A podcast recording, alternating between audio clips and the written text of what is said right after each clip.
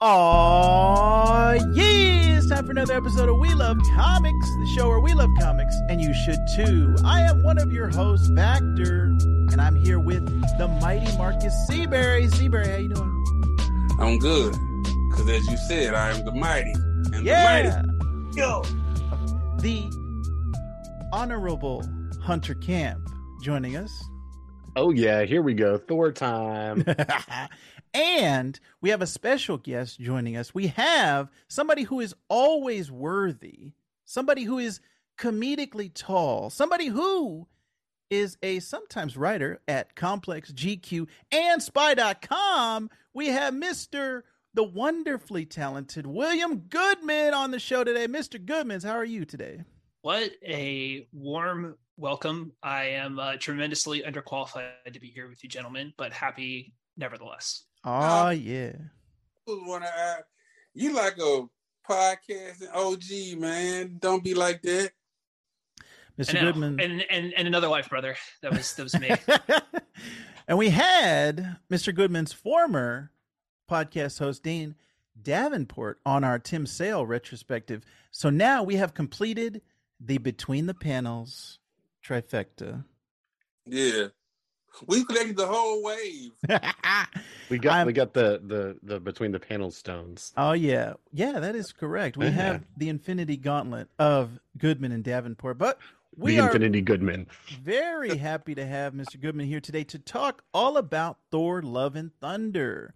So, in case you didn't know, you can always leave us a comment down below here on YouTube, or if you're listening on Apple Podcasts or Spotify, don't forget to click all of those infinity gems and leave us a five gem review. Thank you very much. I am very pleased to announce we are part of a podcast network, the Geek So to Speak podcast network. You can find us over at geeksotospeak.com slash network, all of our podcasts, which I will be talking about at the end of the show. But I wanted to start this show off right. Now, Mr. Goodman was not here for our Thor retrospective. So, real quick, Mr. Goodman, what are your thoughts on Thor 1, 2, and 3? Sure. So, you know, I um during my our, our time between the panels, we uh, Dane and I hit the Thor stuff pretty pretty heavily. You know, I, I it's well documented. Dane and I have a bit of uh, history with the screenwriters of the original Thor, uh, Ashley Edward Miller and Zack Stentz. So we we did a lot uh, when that first movie came out because we, knew the screenwriters, and I think we're generally positive on that movie and and the overall Shakespearean tones of that. And I don't know if we ended up reviewing Thor: The Dark World uh, or not, but but I can't say that I was a fan of that movie uh, and, and, how that movie was executed, really in any way, shape, or form. Uh, but really, really found Thor Ragnarok to be very, very engaging, as I believe the majority of folks did. I thought that Taika coming into that franchise and um, and infusing it with his sensibilities from movies like Boy and what we do in the shadows and also hunt for the Wilderpeople uh, was was really kind of the reinvention that the character needed and and really played to Hemsworth's strengths as uh, one of our I think really naturally talented comedians out there. You know, I think the work that he's done in movies like um, Ghostbusters and also um, you know Ghostbusters really the, the, main one. Vacation I've seen parts of his um, his his output from that via YouTube and and so forth, but. I, you know, I, I felt that uh, Ragnarok was was exactly the kind of reinvention that the franchise needed after I, I would say what is arguably uh, the worst MCU film, maybe next to Eternals. So oh, uh, that's that's kind of that is my uh, that's my kind of quick down and dirty history. Um, but you know, was definitely think that that Taika was the, the, the right person to refresh things. For Excellent. this character. So I think you're on the same wavelength as all of us. Um, I did want to let everybody know we are going to be spoiling Thor: Love and Thunder. So if you have not seen the film, um, go ahead and pause this and come back after you've seen. Wait, I, I, need to leave then because I haven't seen it. So, uh... what, Mr. Goodman? No, you are no, here for the express purpose of reviewing Thor: Love and Thunder. And no, I've uh, I've seen it twice at this point. So I have as well. Um, and I think I would like to start this review with Mr. Goodman's thoughts overall for Thor Love and Thunder. Please let us enlighten us, Mr. Goodman.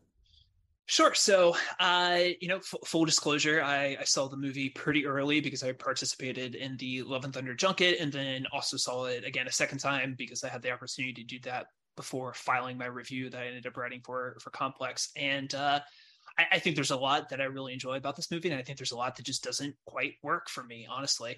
Um, you know, we can start with the good and then go into the bad. I always like to to do good before bad, but um, you know, I think the performances in this, in, in particular, uh, Christian Bale and, and, Natalie Portman, I think are are really really good, uh, and, Hemsworth too. Uh, you know, I think part of what I rubbed up against was the how just how much there is in this movie and how much the script tries to take on and what that ultimately does to the two stories that I think it's really trying to tell and and how it kind of uh, shortchanges both of those. So I think if this had been a movie that was more focused on Thor versus Gorr, I think it would have been ultimately a little bit stronger.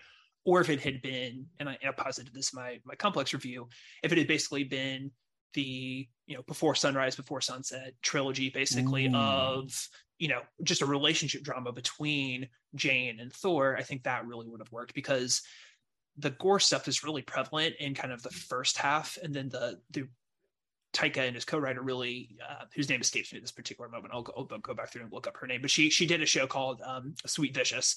Um, but the back half really keys into that Thor and Jane relationship. And I think that stuff really, really, really works. But I think you end up shortchanging both in your attempt to try and, and cover both. I mean, the, the Jason Aaron storylines that this movie covers are are two of two modern Thor classics, basically. And were very, very extensive storylines uh, in in Jason Aaron's Thor both through uh, just his regular Thor and then the Mighty Thor storyline. And, and, so I think trying to tackle both of those is an admirable task, but I think the movie kind of collapses on the weight of itself trying to do that. And then this is not really something that I, I brought up in my review because I didn't have a, a, ton of space for it, but tonally, I think the movie's kind of all over the map as well. You know, there it's one thing to have, you know, jokes, but I think sometimes those jokes come at the expense of uh, moments that I think are, are pretty serious, and not every single moment needs to be kind of undercut with this moment, these moments of levities. I, you know, I think there is a point in time in which these Marvel movies can be serious and, and have a level of gravity to them without necessarily having to have jokes every five seconds. So I, am mixed. You know, I, I, do think there's a lot to admire, uh, but that's kind of my overall take on it. Yeah, I looked up. The writer is Jennifer Kaytin Robinson. That is uh, right. Co-writer. Uh, Mr. Hunter Camp Yes. You so, were you were yeah, talking to me in the theater. I was. letting me know what what your thoughts were. So I know. Why don't you tell our listeners right. what you thought? So um just kind of in general, I really, really, really loved this movie. Um I don't want to kind of classify it in like perfect category or near perfect category like Ragnarok was. Um because it's just insane like it's it's completely out of control and i mean that in the best way and the worst way possible um because it's a 1980s like heavy metal album mm-hmm. that's just on screen and it's it's got the elements of the you know the love story but like also like fighting this super galactic battle um and then the evil you know like like killing god aspect of it. Like those are all like almost tropes of you know like like warhammer type uh heavy metal from the 80s like you know not quite hair metal but like um more of the bolt thrower not bolt thrower but like um power metal late 80s like power metal. Like that's what this this movie was and i loved it for that. Um i loved how chaotic it was because it was incredibly chaotic like it was literally it was all over the place. Mm-hmm. the the first bit of the movie is like my child is dead. Like i'm gonna kill god. And it's like yes that's that's great. Like what a great what a great concept that was and like there wasn't a better person to play that character than christian bale. Now i haven't read all of like aaron like aaron's run by any means so i don't want to like base too much off of my opinion based off on that um, so Gorr is is a new character to me, right? Um, I don't have a lot of experience with Gorr, but Christian Bale encapsulated what I would think a character who was a strongly religious man who gives up on religion and goes and wants to kill God. Like the concept of like attacking and dethroning God or killing God is like such a such a really interesting thing. So but it's also incredibly serious. Like it's an incredibly serious idea and it's an incredibly serious concept because of all the implications that that has in it because it's acknowledging the existence of God, it's acknowledging creation, um, but also kind of like we're at the whim of you know like we're at god's whims you know um so when you think of it that way and it's like that is such a con that's such a high concept thing uh that's its own movie you know like that's its own story to tell. That's a two hour movie that, to explore that properly that's two hours by itself. Um the story between jane and thor also like that's that's a story on its own because it's like we were in love and now we have to get back together. But then it's like oh surprised we have I have cancer. You know what i mean? And, and so it's it's it's that that story it would be on its own a two hour story right? Like thor and jane getting together going on adventures and then at the end of it finding out that she had been diagnosed with cancer and like that's something that she's hiding. Um and then the story of her passing and getting to that point i think is its own movie too. So i think all of these are are three things. And each one of them are serious you know? Um each one of them like with the exception of the love story like that would by itself would i think be tonally what this movie should have been.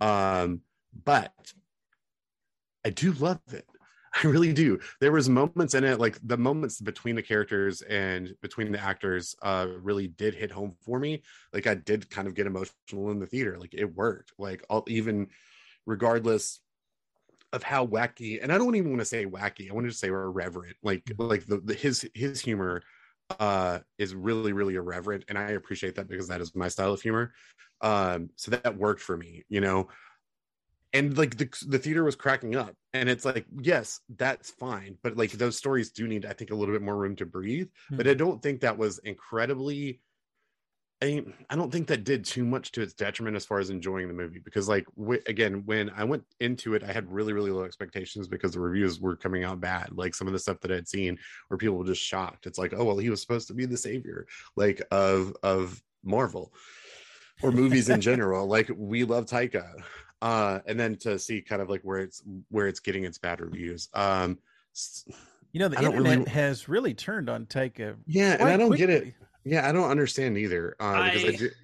I had the, I had a theory on some of that. Uh, this is something I wanted to bring up later on, but I, I, have a couple of ideas as to why that may be the case. But yeah, you're definitely right. Um, it, has been interesting to watch uh, over the course of the weekend. Knives, knives yeah. out. I think that there are some good points with I think some of the things that he's done over the weekend um and i don't want like one of the things that i noticed in and i'll bring it up now um one of the things that i noticed in the movie was like how CGI'd some things looked, mm. You know, and some like characters. I was like, that kind of looks weird. Like, I'm not sure why they did it like that. But at the same time, like, this is not a criticism of visual effects artists, especially knowing like what Marvel visual effects artists go through. Like, I'm not going to sit here and say, like, oh, well, that was a, the detriment because it didn't really take away from my enjoyment. Um, but overall, is it the best Marvel movie? No. Is it the best Thor movie? No. Is it in my top? Maybe because I really had a lot of fun with it. And like, it's, it's the type of thing that, that pleases me, like, as a fan of power metal. Like, this was a power metal album. It's not too serious. It deals with serious concepts, but it's not. Um, it doesn't take itself too seriously when but I feel like almost like they should have taken it should have taken itself too seriously hmm. in moments. So when you have something like Gorr the God Butcher and specifically Christian Bale's performance of that character in the way that it was, I feel like you had to do something like way, way more serious there. But that's yeah. my take.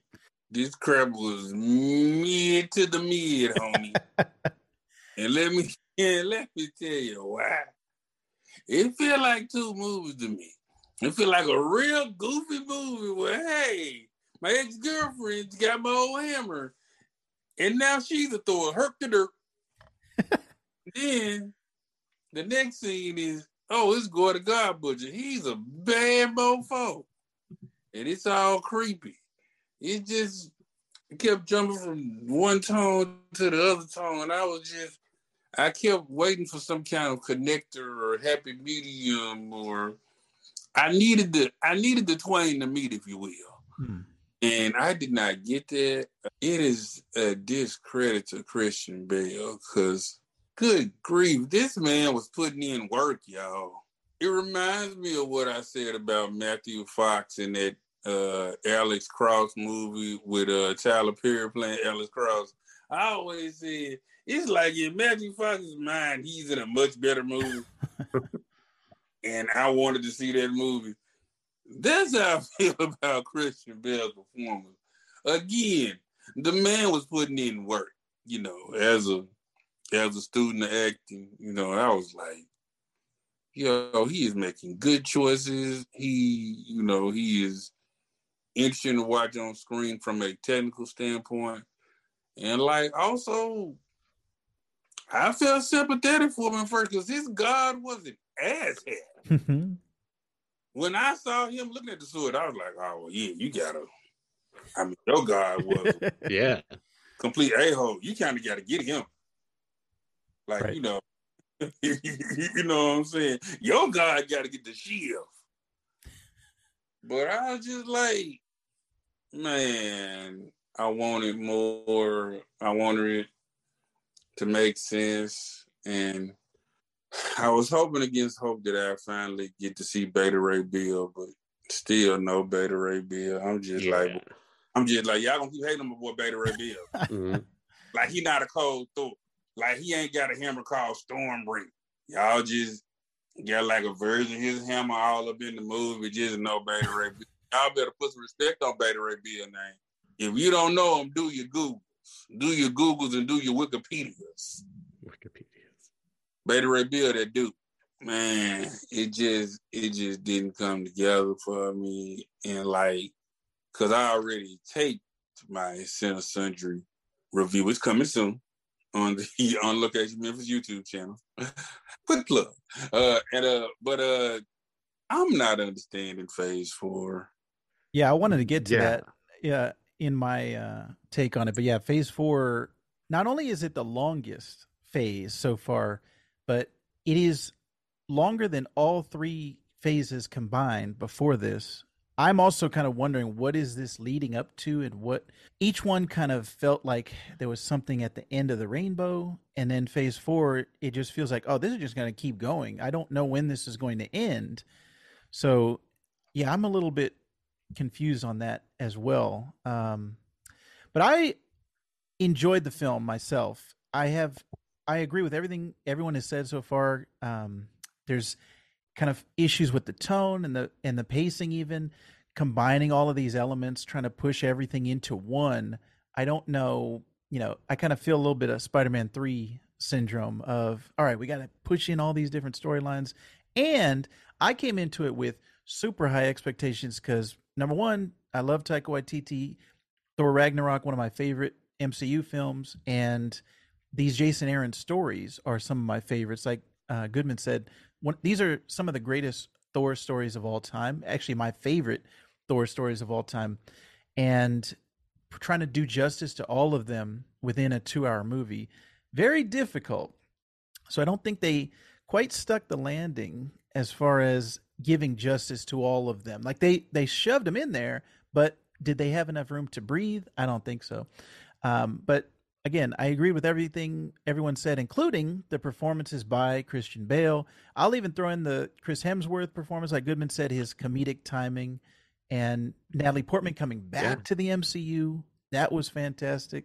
Um, seeing her again and seeing her get another chance at Jane Foster, uh, because I think there was a whole lot of animosity and there was kind of a period where it, it just seemed like she would never come back and never play that character again.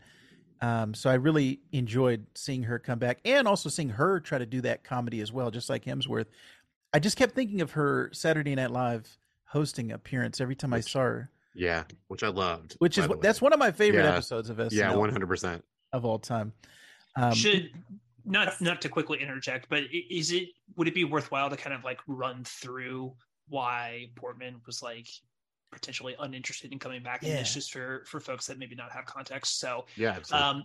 um, before Alan Taylor of of Terminator Genisys fame and also of of he's um, longtime Sopranos director, directed episodes of Game of Thrones before he took over Thor the Dark World, uh, Patty Jenkins of Wonder Woman fame was actually supposed to be directing that movie. And Natalie Portman went out of her way, I think, to really be the facilitator between Marvel Studios and and Patty and bring her on, and that was kind of her choice. Hmm. And I believe, you know, there were some creative differences. I'm not sure what exactly that those things were. My guess is it probably had to do something with kind of setting up of the the Aether and the Power Stone, and hmm. so nevertheless, all right when Marvel kind of unceremoniously let Patty go, I think that really, really frustrated Natalie Portman. And um, you know, Kevin Feige's come out and said afterwards, and, and Natalie's kind of talked around it as well, that um, you know, she wasn't opposed to it and and not to to my own horn, but in the interview that I, I did with her, I think she was she made it seem at least that she was receptive to it if it was a good idea hmm. uh, and that you know i think some of the things that happened in endgame uh, when maybe did not fall on that, or they just didn't even try and, and bother uh, because they had this leftover footage from Thor: The Dark World that they're able to kind of incorporate into that. But you know, not a particularly good thing if you can't even get Natalie Portman to come back for the end credit sequence. Right. That Thor: The Dark World end credit sequence is actually that is not Natalie Portman that Hemsworth is kissing. It's actually his wife Elsa Pataky in a wig. Nice. um, so great that these these Thor movies kind of continue to be a family affair.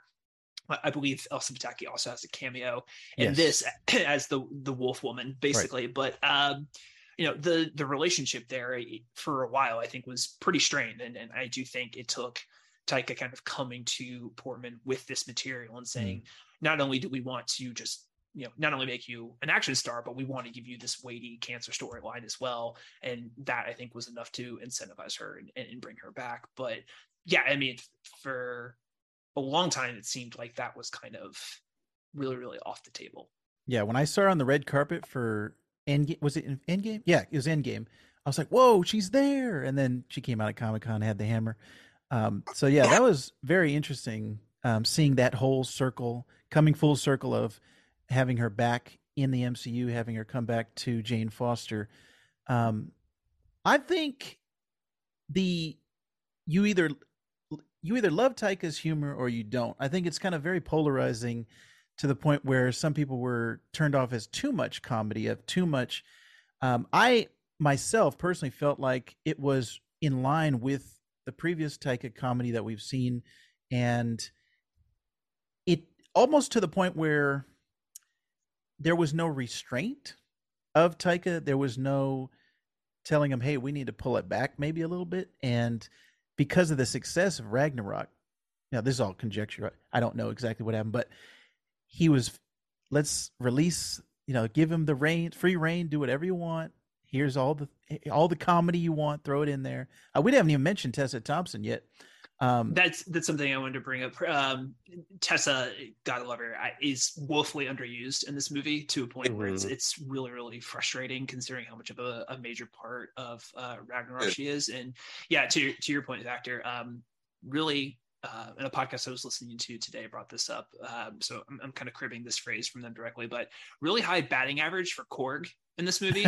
Just a right. lot of a lot right. of Korg time. Yes. and it, it's a little bit of of Taika maybe perhaps getting high on his own supply, mm. but again, yeah. that, that is kind of what you get if you're bringing in Taika for these movies, right? Um, right. I do wonder. You know, there was a, a really great New York Times profile by Dave Itzkoff uh, on Taika prior to this movie coming out, and I wonder if this is just a symptom of of Taika's doing a lot mm-hmm. right now. Right. yeah, he is. Yeah. I I wonder, you know, if if, if this is a circumstances of maybe being a little spread too thin. Um, mm. and and you know, something I think we'll also probably touch on is perhaps the MCU being spread too thin as well. Yeah. Seabury or Hunter, you you are gonna say something? Uh, yeah, the comment about the MCU being spread mm-hmm. too thin. I think that like that's a really good point. Um, one thing to to kind of factor into what what Trent was saying before about this being the the mo- the, the most hours like it's the technically longest version of the phases right? Mm-hmm. like that is something to do with tv obviously like that's a big chunk of it because that adds so many hours. Um i think that we're 100% correct in saying that the mcu is spread too thin obviously because i think there's just too much. Like I don't mind watching a show every once in a while. Like I don't really watch a lot of TV, but at the same time, like if it's good, I want to watch it. Um, same thing with movies. And I had seen literally everything up through Endgame, and then when Um, I don't know if it's just the release schedule that they had, but or, or the timing of when they decided, like, hey, this is where we're going to start to to roll things out. Like, I, didn't see Black Widow. Like, I haven't seen Shang Chi. Like, I have not seen the Eternals. Like, none of these movies have I seen. And then the TV shows I just can't keep up with. So it's it is too much, and it's like maybe pare down on half. Like, maybe not have eighty five shows. Maybe only have like twenty seven. You know what's what's interesting as you bring that up is actually the the the re- release schedule for this year is really not that much different than what it was last year. We're getting three shows and three movies, but I mm-hmm. think all of that in a condensed two year period yeah. with you know some shows that I think honestly have been you know a bit lackluster. You know, and I guess last year we technically got four because we had uh we had WandaVision, we had Falcon and Winter Soldier, we had Loki, and we had Hawkeye. Hawkeye as well. Yeah. You know, out of those four, I would say probably the two that work the best are probably Loki, which is pending Miss Marvel, I think, landing this finale. Uh, you know, we're, we're recording this the day before the Miss Marvel finale hits. Um, you know, I think Loki so far in a way is the best thing they've done. WandaVision did not work quite as well for me as I think it did for some other people. Hmm. Uh, I, I, think Falcon and the Winter Soldier is is uh, unfortunately a victim of just some COVID related issues that just totally do not really bring that home together in a really effective way. I think part of Hawkeye worked before that series in particular really feels like we're using this to set up 50 different future Marvel mm-hmm. TV shows in a way that is kind of frustrating. Moon Knight just fundamentally did not work for me really much past the acting at all. I think the storyline in that was pretty blasé. Um, and then you know Miss Marvel, I think pending pending that, I think will be up there with Loki. But that's a lot in a condensed period, right? On top of having you know all of these um, all of these Marvel movies right. um, as well. So and Seabury, Seabury, this was fifty hours of content in mm-hmm. two years. my, my lord. All right, well look. I have seen all the series. I I mean, most of the series worked for me. The only series that I was just like, what the hell on was Moon Knight. Like when I did a deep dive for that on Center Sundry, I had to pull in one of my comics OGs that was even more, you know, deep than me, and I'm pretty deep in, you know, obscure Marvel lore. Uh, but man, like cinematically, man, like I saw Black Widow. I was like, it's cool, but what's the point of this? Oh, y'all trying to set up the new Black Widow. So we had to go through a whole damn movie for y'all to set up the new Black Widow. All right, got you. Then Shang-Chi was cool. Eternals probably should have been a series because they just crammed way too much in that stuff. Mm-hmm. I love Spider-Man No Way Home. But then after that, it was like, Doctor Strange, the Multiverse of Madness. That was kind of mid to me, and now we got this what I call Thor mid and thunder. like just super mid, man. It's just all right. Like, and all I know about Phase Four is Wong's the Sorcerer Supreme, and boy, that guy gets around. And Kang is supposed to be the big bad. But we ain't even seen Kang yet. We is saw, Kang's is he supposed to be the big bad?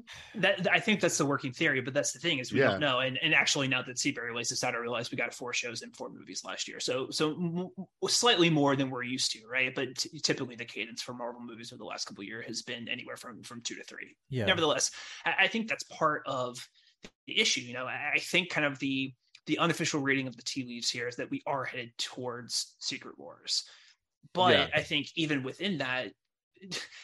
I, you know, I, I'm going to assume all of you guys have, have read the Hickman run. That is a weighty, weighty, weighty storyline. And, and to dive into that, I think in the next five years, I, you know, I don't know how they're going to set all of that up. And yeah, to me, yeah, setting up Kang as the villain of that movie is kind of fundamentally, unless they're planning on doing a hybrid of kind of the original Jim Shooter Secret Wars and, and Hickman Secret Wars and, and, kind of pulling in incursions and, and so forth. You know, that uh that Hickman thing is is far more of a Fantastic Four based thing. Yes than it is an Avengers based thing. You know, I, I think it, it, it spun out of Avengers stuff. When you really look at that, that is fundamentally conflict between Doctor Doom and Reed Richards. I mean, that is the crux of that story, and it is kind of a culmination of all of Hickman's stuff. minus his X-Men stuff, which that's the other thing we have to throw in here is we have all these Yeah. these Fox properties that have barely started to kind of find their way into here, minus Deadpool, which I assume we're gonna get an announcement for at at Comic Con. And so I think, you know, we have an idea of what this is, but the roadmap of that, I think, like we don't even have an idea as to when the next Avengers movie is going Right. to be, you know, So- and phase the sixth movie of phase one was avengers and we're at that point already Yeah. in phase four so it, it's tr- i do think there is some level of like i don't really know what we're going to and i don't necessarily mind not having an idea but it, i think they're trying to have their cake and eat it too by having these giant multiversal type things and then having these standalone adventures and we're not really having that kind of back and forth to varying degrees of success, I- I think kind of makes it so that you don't know really what you're walking into when you go and see one of these. It's like, is this going to be something that's kind of this keystone part of, you know, the MCU for the next 15 years, or is it going to be this kind of one-off adventure thing? And Right. you know, I, I it's okay to have both, but they need to be better than Yeah. what they are right now, and and that's just not the case. Mhm. Yeah. Um. So you, you've got some great points there, and like I think that like when we were talking about like the heaviness of things, right? Um. There's so many, and and again, there were so many opportunities I think to make sense out of it and lead us somewhere. Um. With Loki, um, what what are like Loki, Spider Man, anything where you've introduced the multi multiverse, right? Like where, where you've where you've played with that Mhm. um WandaVision, like any of these movies, right? Doctor Strange. You but every single time there's they've been gun shy and haven't really like gone any kind of level of distance. And I feel like if they had done this with and like had the the multiverse bleed over, then you could have brought the Fantastic Four in. Like you could have have started to to bring that and make that make sense out of that. So leading into Secret Wars, like I think that's something you could have accomplished. But there's they're gun shy.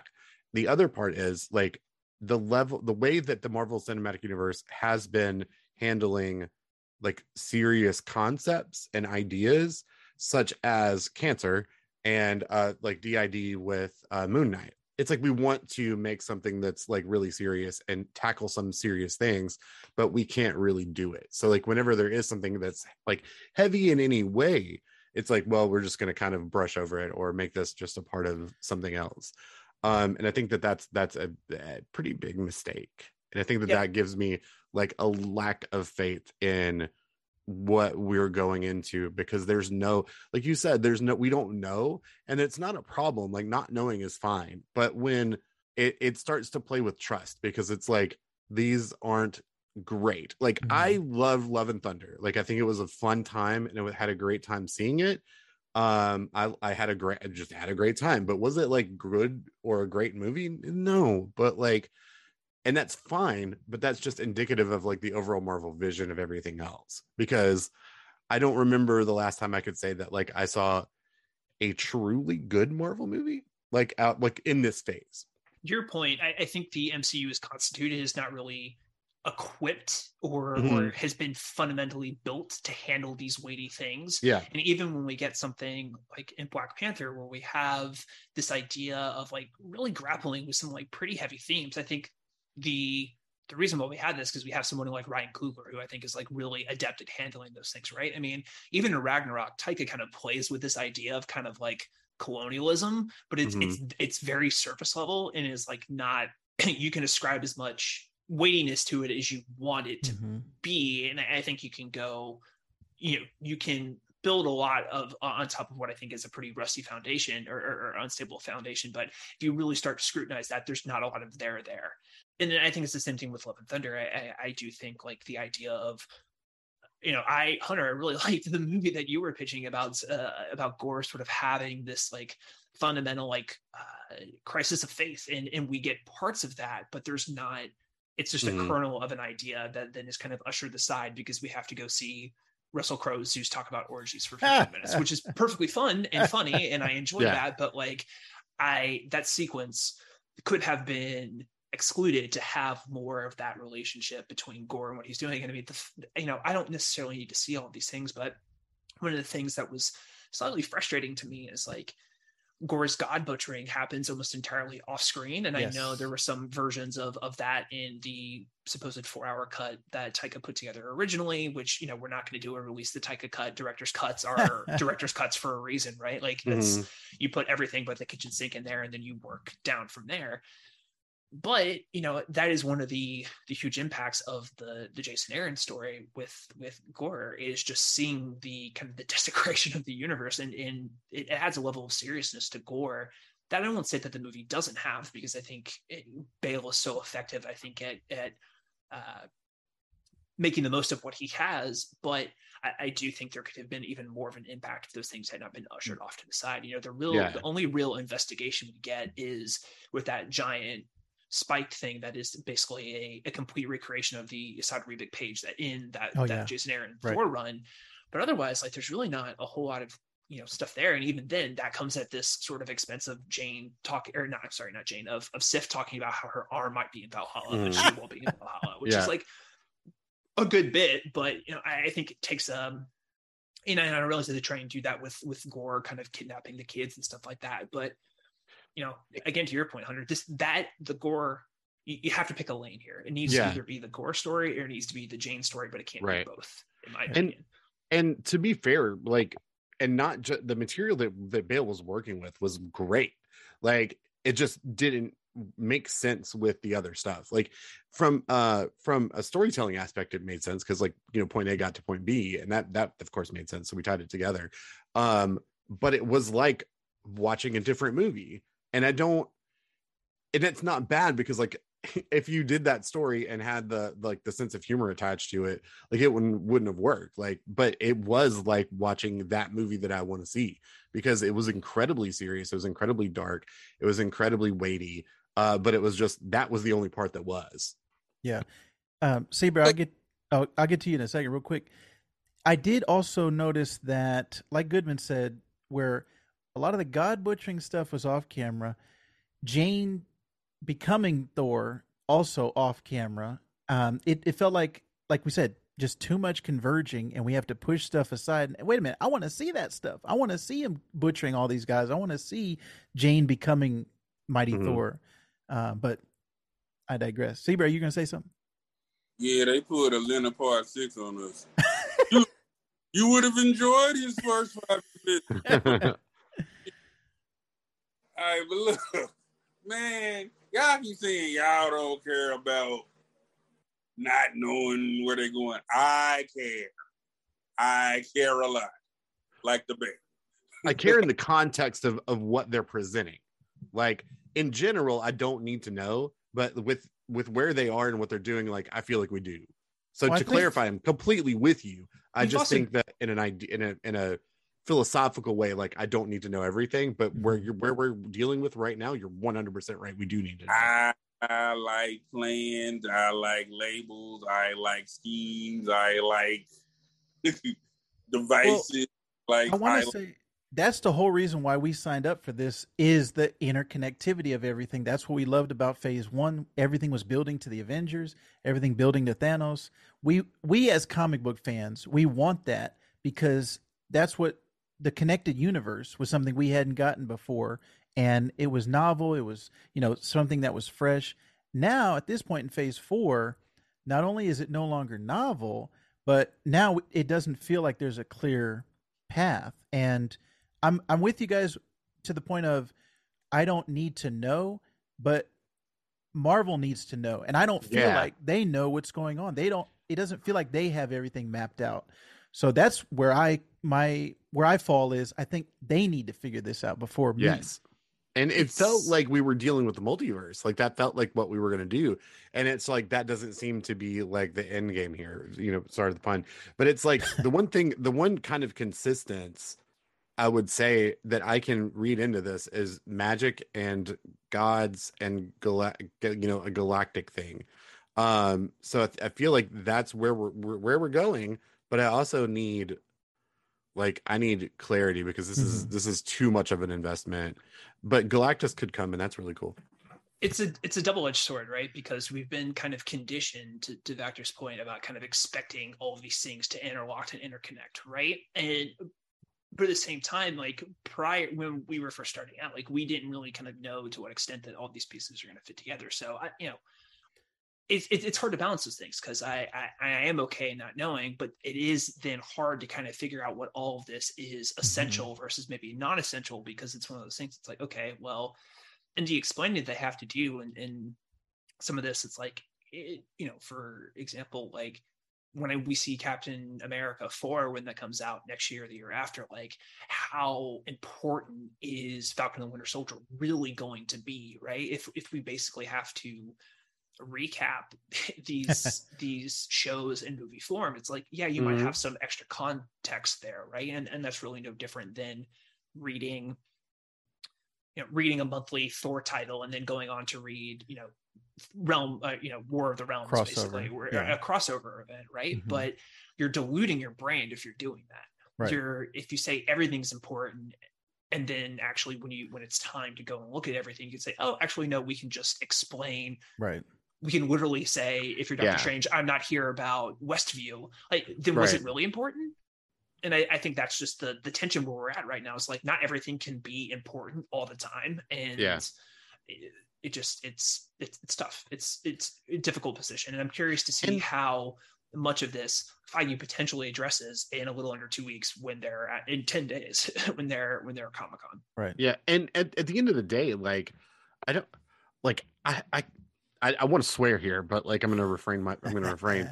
But like I really, you know, don't care at all if it's like if it's if it's quote unquote important. Like I don't care if it's important as long as it's good. Mhm. But like you're not giving me good, you know? So like it, im- if Loki has nothing to do with anything that's going on with any of the Marvel Cinematic Universe outside the television show, fine.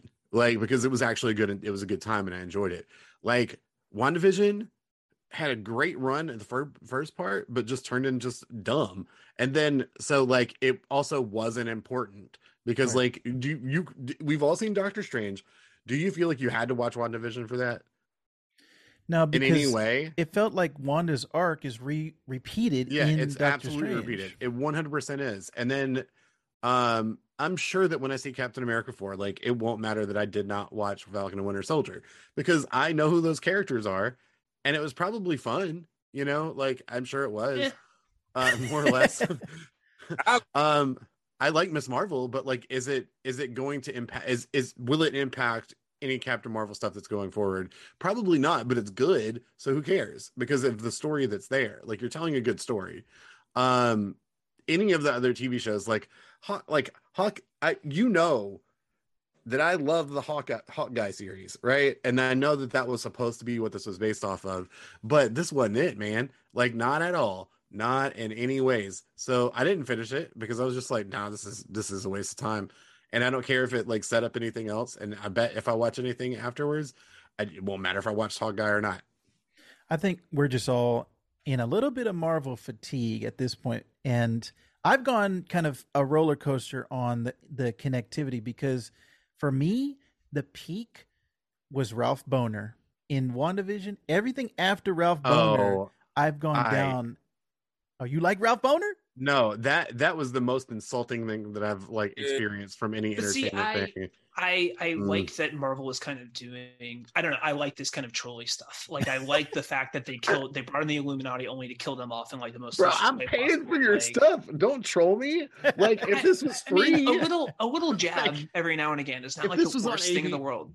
if this was on ABC, you're, you can troll me all you want. But if I'm paying for your content, like, dude, man, look, that was the first thing you offered to us, and it's a troll job. Like, give me a break, dude. Like, oh my god, that was so infuriating, and especially because I love uh, like Evan Peters, and I think he did a great job as Quicksilver, and to bring him in and give him like the costume of what the Marvel Cinematic Universe could do, like that's just that's just insulting, and I hate you for it, and I will never forgive them Yeah. and the and the and the last episode was trash. WandaVision. a lighter trolling on 4chan. Okay. yeah. This Yeah. is the exact reason why they should continue to do this because of No. how upset you guys are. No, but I won't. But here's the thing: I won't see. I won't watch their stuff. Like I don't the think they care. No, but I mean, like if that were if that were the mentality of I don't know, man. I feel like it. Does anybody really like to be trolled like that? I mean, you might, Goodman. I don't. It's it's. I don't. It's annoying no, to me. But I do think it's like I don't know. I I'm in sort of a weird position because I I, I cover this stuff. I write a lot Yeah. about it. I am a fan, but at the same time, like you look at and I don't want to turn this into like a larger conversation, but it's like fans are wrong sometimes. Mm-hmm. Like and, Yeah. and sometimes like you I think you have to just like you you can't acquiesce to fans all of the time. And I, I think it's you know, I think that Oh, kind yeah. of bait bait and switch was like a was a fun way to kind of have your cake and eat it too. And you know, it sounds like that didn't really work for you, and I think that's perfectly fine. You know, I, I think there's a line between we're actively trolling and, and we're just we're poking a little Mhm. fun at a little bit, and so I think there's there's a fine line there, and I, I would rather that um, you know Marvel's the only one that can really kind of determine whether or not that that's too far or, or not Sure. far enough. But you know, I, I do think it is important that these you know these companies are not just totally acquiescing to fans all the time, or Mhm. that's Sure. what you get. And Rise of Skywalker. Yeah, Not to I com- open that ca- conversation. that's- I I but- completely I completely agree with you, and like I don't. I, I just to clear, like I completely, completely agree. I think that when you play with your audience's money, though, like that's why I say like it's okay here or there. But like when I'm paying for your stuff, like don't troll me too much. And if it was just the Ralph Bohner thing, uh, that's fine. But when you come back less than a year later and do the Illuminati, like, eh, like this is starting to get a to be a trend. So don't keep doing this to me. But, like, if you gonna just be- did, if I don't trust them now, like I Mhm. don't think that that's not going to be a continuous thing. Right. Like I think that it will because I think they get off on it. So like, Yeah. I think that's I- that's almost like a Marvel directive now. I don't know if I agree with that at all. I we're gonna get the Illuminati and the six one six. It's gonna be very different. I think this is their way to have some fun with some casting things, have some fan fulfillment, Sure. and then not have it stick around. I, I don't think we're going to get a consistent troll job from Marvel moving forward. But I think you know, um, I hope that's there's- true. I yeah, I hope Yeah. that's true. I don't I don't believe it. Right. I hear you, Goodman, but two times is a pattern. Yeah. Three Two times, times is the in- pattern. Three times is the pattern. So Yeah, let's but let's in- talk a year from now and, and see, and Yeah, then we we'll can have see. that discussion. But I think You know, Hawkeye was a troll job though, just in general though. Like, that was um, that, that was mm, You mean I don't know if far I as agree with that. I don't know if I agree with that, but that series was Yeah. not as you know. That series was really, I think, sold to us or, or, or sort of marketed, presented as a kind Yeah. of one-to-one adaptation of the Fraction series, and that was Yes. certainly not the case. That was that was the MCU doing a karaoke version of that Fraction story. Right. But we're getting slightly off topic here. yeah. I was As- being as- flippant. I was being flippant and just saying the existence of it was a troll job. That was just sure, yeah, uh, of Yeah. course, yeah, yeah. Yeah. Um, no, that was that was a, a point for me to say that uh, a jumping off point for me to to talk largely about you know how I just I think that um, Hawkeye series just was not. It attempted to do what that Fraction series was doing, but it was a pale imitation Mhm. thereof. Yeah. Yeah. So I did want to talk about Gorr a little bit more. We talked about kind of his introduction, very much what Hunter was wanting from him.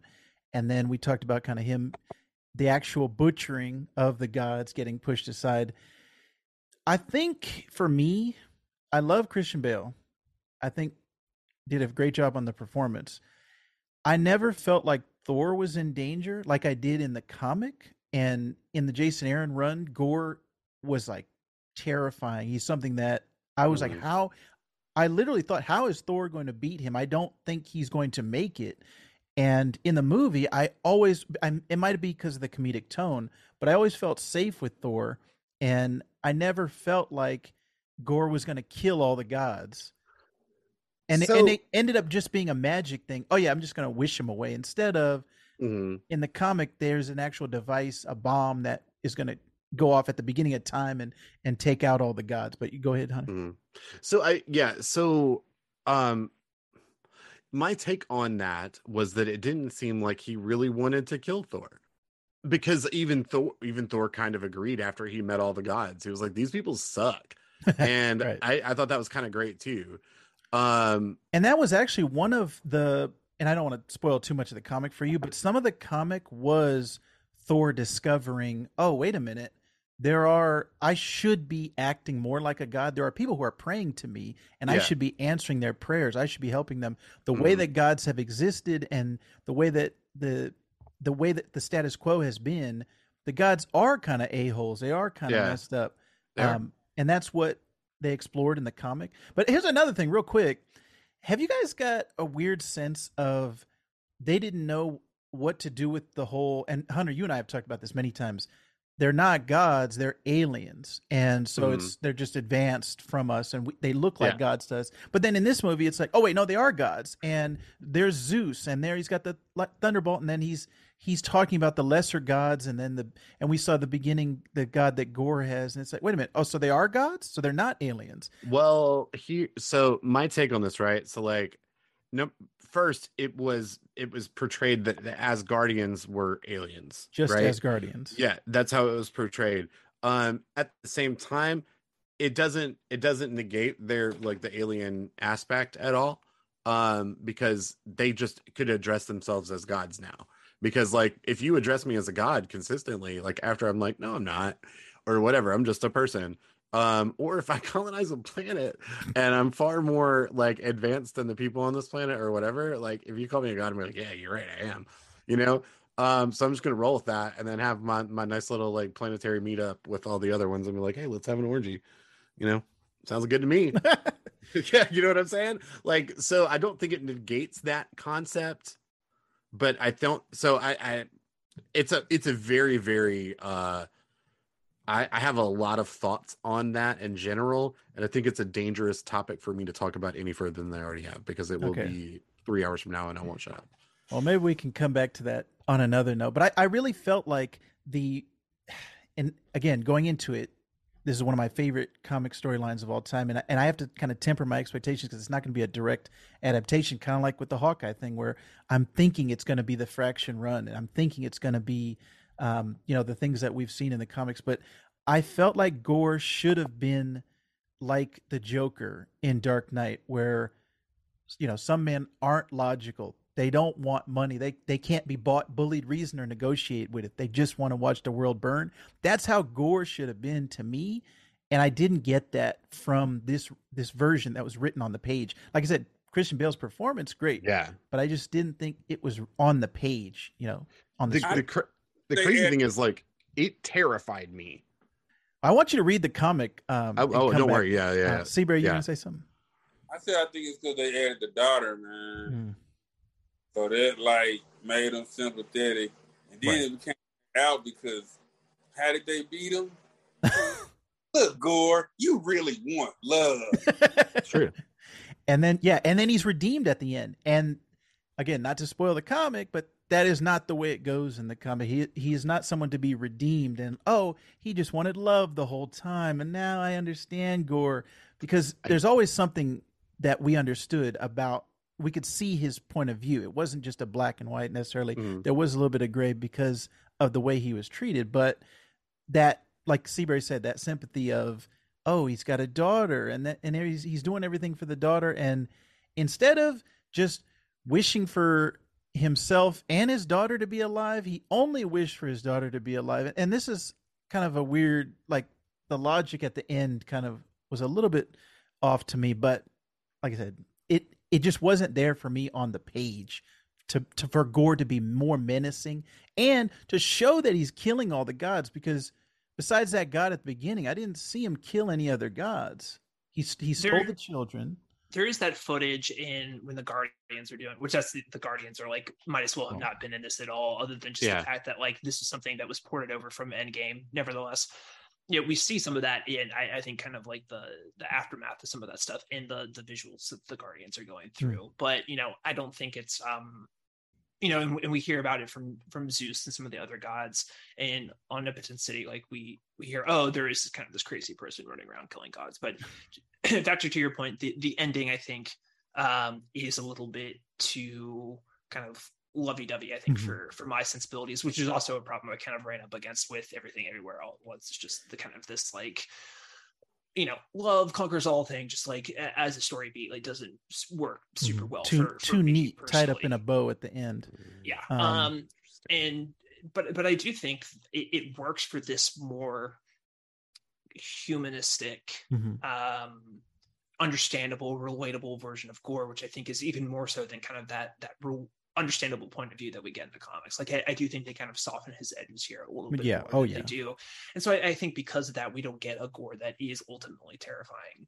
um, as terrifying as he is in, in the comic. And I think you know, I, I, it's okay for these things to change and evolve. There, there has not been a straight one-to-one adaptation in anything in the MCU, with the exception of maybe, maybe Winter Soldier. Uh, but even then, you have all the stuff with Hydra in there. Right.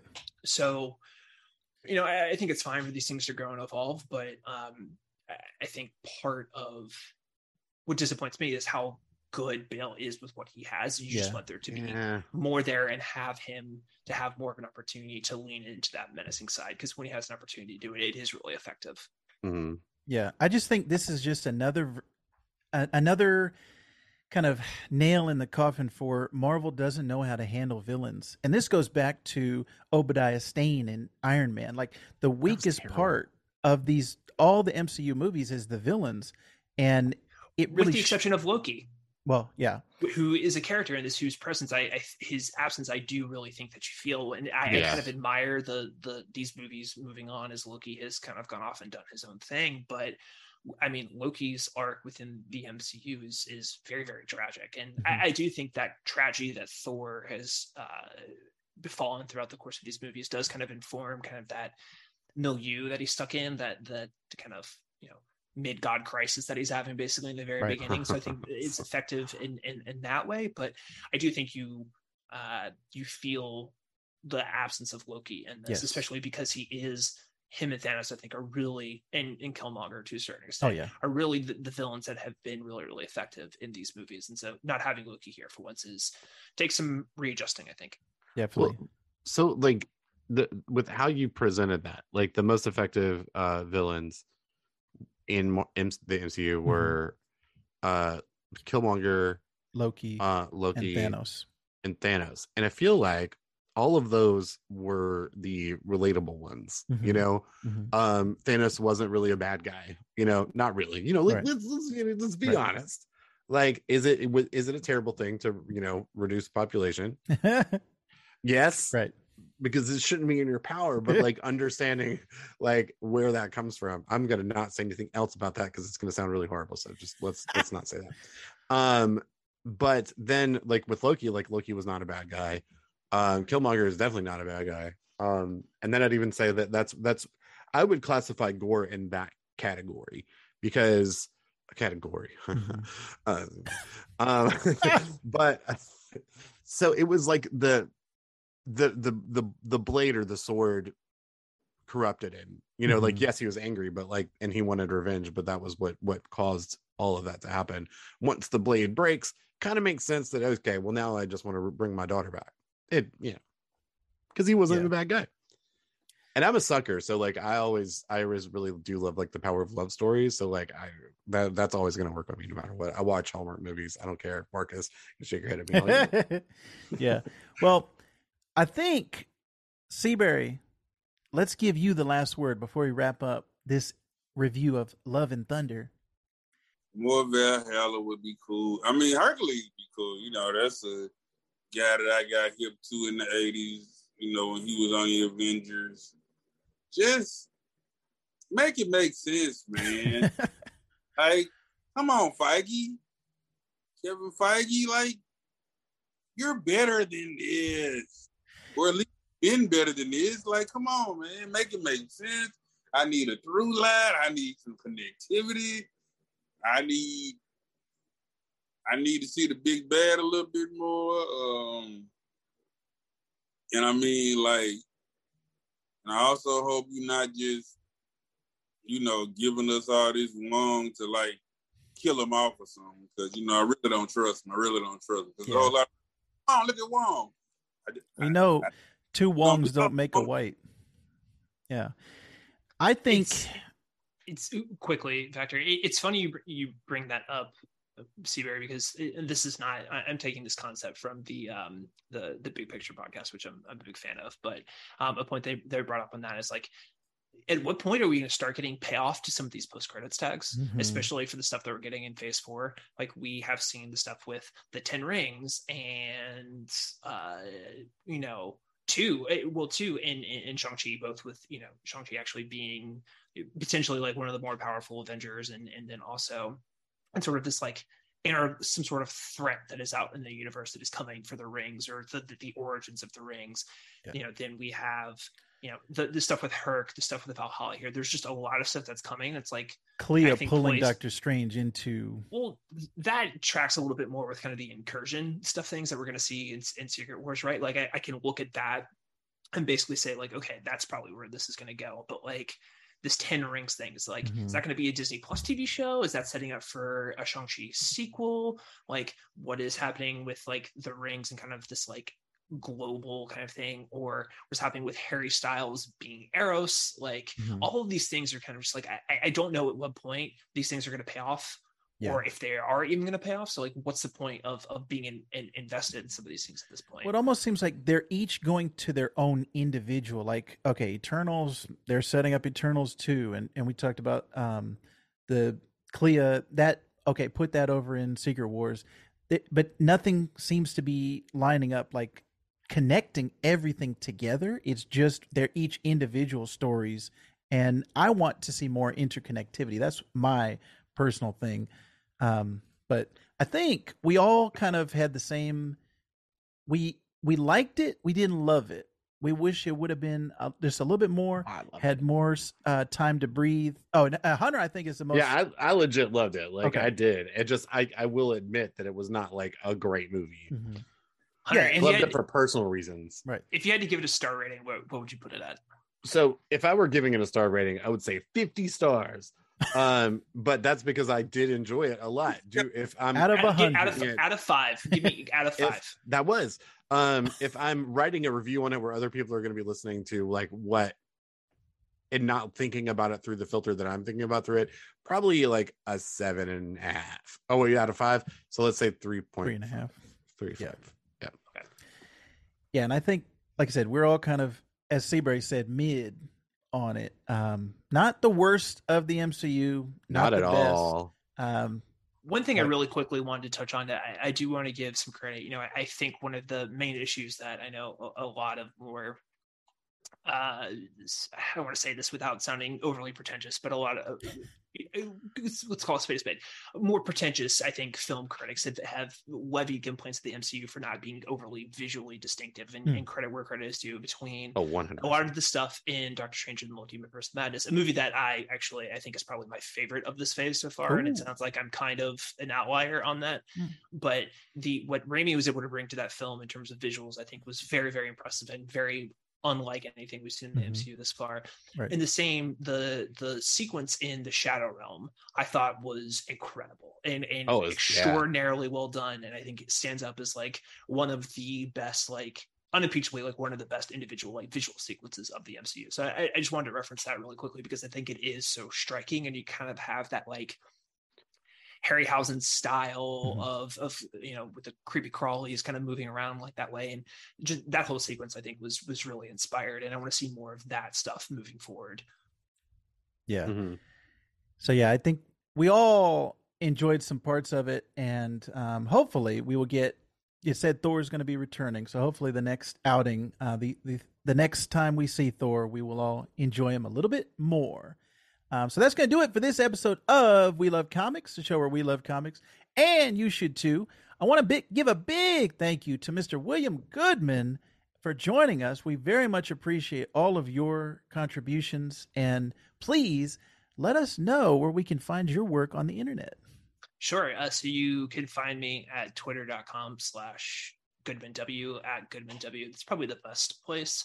Uh, but if you keep your eyes out on uh, Complex, that's where uh, most of my work is nowadays. Um, and most of the stuff that is probably relevant to, to the, the stuff that you guys cover on this. Um, and some odds and ends here and there uh, on GQ as well. Nice, Mr. Seabury. You you talked a little bit about Sin and Sundry, but tell us what's coming up this week.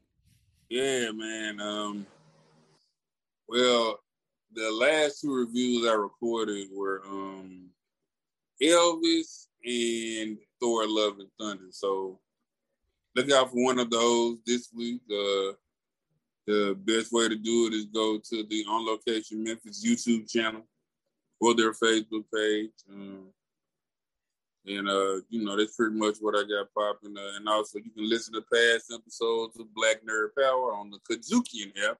That's K U D Z U K I N. And I would appreciate your support. Yeah. And Mr. Hunter Camp, what are you streaming this week? Well, I'm continuing to stream uh, Life is Strange True Colors. It is I'm I'm still heartbroken from the first chapter, but I'm going to be picking that back up, and that's going to be at twitch.tv forward slash I am Hunter Camp. Um, I also wanted to tell the people next week on Ooh. something coming in the future. We do have this book picking up. Yes, we we forgot to mention we are doing a book of the month club, so we're starting with Naomi season one. Brian Michael Bendis, can he bring back the magic of of Miles Morales? We will tell you on the next episode, and we also have some other big things coming down the pipe for Mhm. this show, but we'll tell you on next week's episode. Uh, we'd like to thank you for listening. Don't forget, leave us a five Thanos review over on Apple Podcasts and Spotify. Leave us a comment down below on your thoughts on Love and Thunder if you're watching on YouTube. Don't forget to check out the Geek So to Speak Podcast Network, where we have the video game podcast, the Sandbox Gamers, the Star Trek podcast, Technological, and the Geek News podcast, Geek So to Speak. All of those things can be found at geeksotospeak.com slash network. And I love everyone who is listening to this. If you're watching this show right now on YouTube, I love you. Brothers and sisters. Why, wow, are we doing brother love? because brother love brother love loves comics and you should too